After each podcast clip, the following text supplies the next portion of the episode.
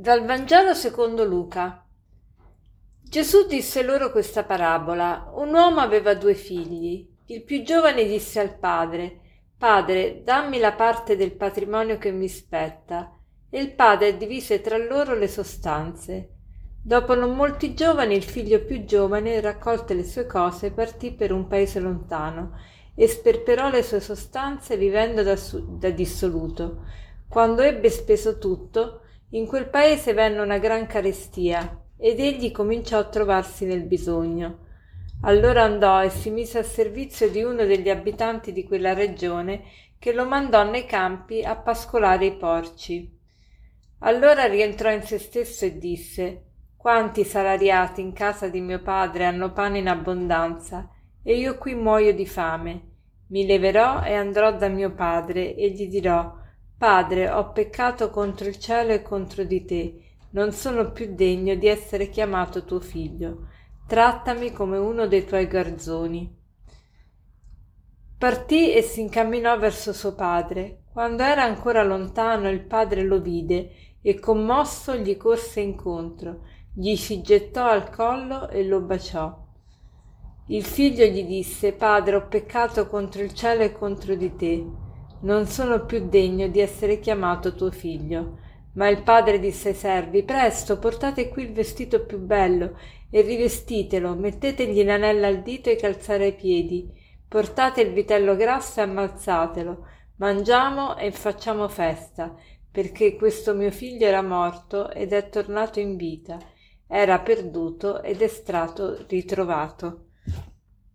La parabola che abbiamo letta è chiamata la parabola del figlio il prodigo, ma il nome più appropriato dovrebbe essere quella la parabola del padre misericordioso, perché infatti Luca mette in evidenza proprio questo grande amore, questa grande misericordia di Dio Padre verso, verso noi suoi figli.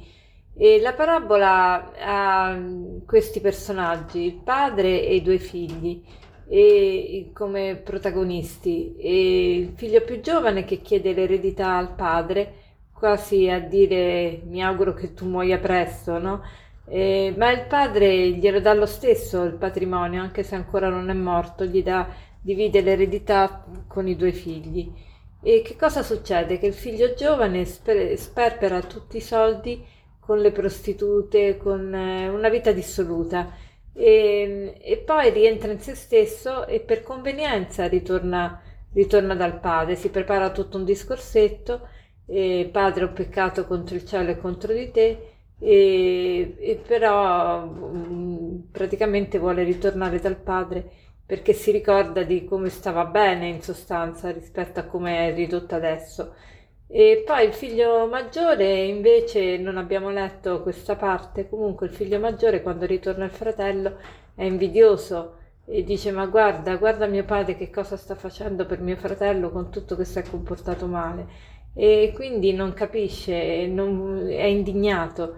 E quindi molto spesso quando leggiamo questa parabola ci viene spontaneo di identificarci o nel, nel figlio più giovane o nel figlio maggiore nel figlio più giovane appunto per la vita dissoluta perché tutti noi abbiamo fatto magari una vita un po' sregolata eh, in alcuni momenti della vita abbiamo fatto degli errori e, oppure eh, ci risulta facile identificarci nella vita del figlio maggiore magari rispettiamo le regole a pennello però dentro di noi coviamo tanta rabbia e tanta invidia per chi riesce a vivere una vita superficiale senza farsi tanti problemi e però la, oggi vorrei soffermarmi invece sulla considerazione di Dio Padre, cioè del Padre di questa parabola, e cercare di vedere come possiamo noi essere il Padre, perché identificarci nei figli ci risulta facile, identificarci nel Padre ci risulta molto difficile,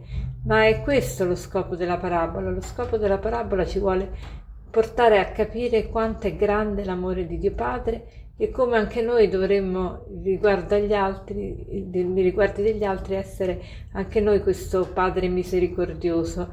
E vorrei sottolineare tre aspetti, tre atteggiamenti che, che eh, caratterizzano questa misericordia del padre verso il figlio. Innanzitutto la generosità e, e libertà, cioè quando il figlio gli chiede l'eredità non, non, non si arrabbia, non, non, fa obiezioni, ma divide le sostanze tra i due figli e, e lo fa con generosità.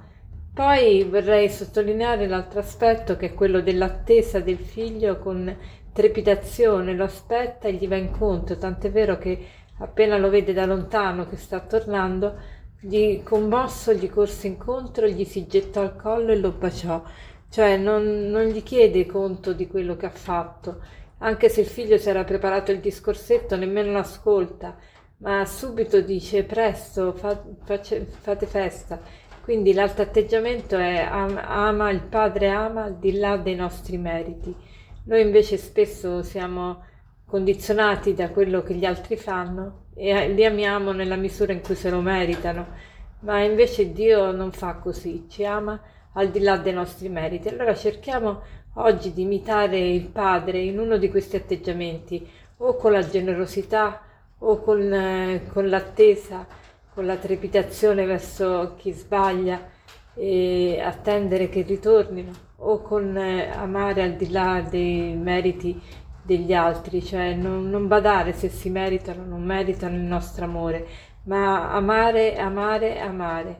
E, e in questo modo assomiglieremo a Dio Padre. E, e per concludere vorrei esprimere questo aforisma che è di Sant'Agostino, dice nella confessione l'uomo esprime la sua umiltà, nella misericordia Dio manifesta la sua grandezza. Nella confessione l'uomo esprime la sua umiltà, nella misericordia Dio manifesta la sua grandezza. Buona giornata.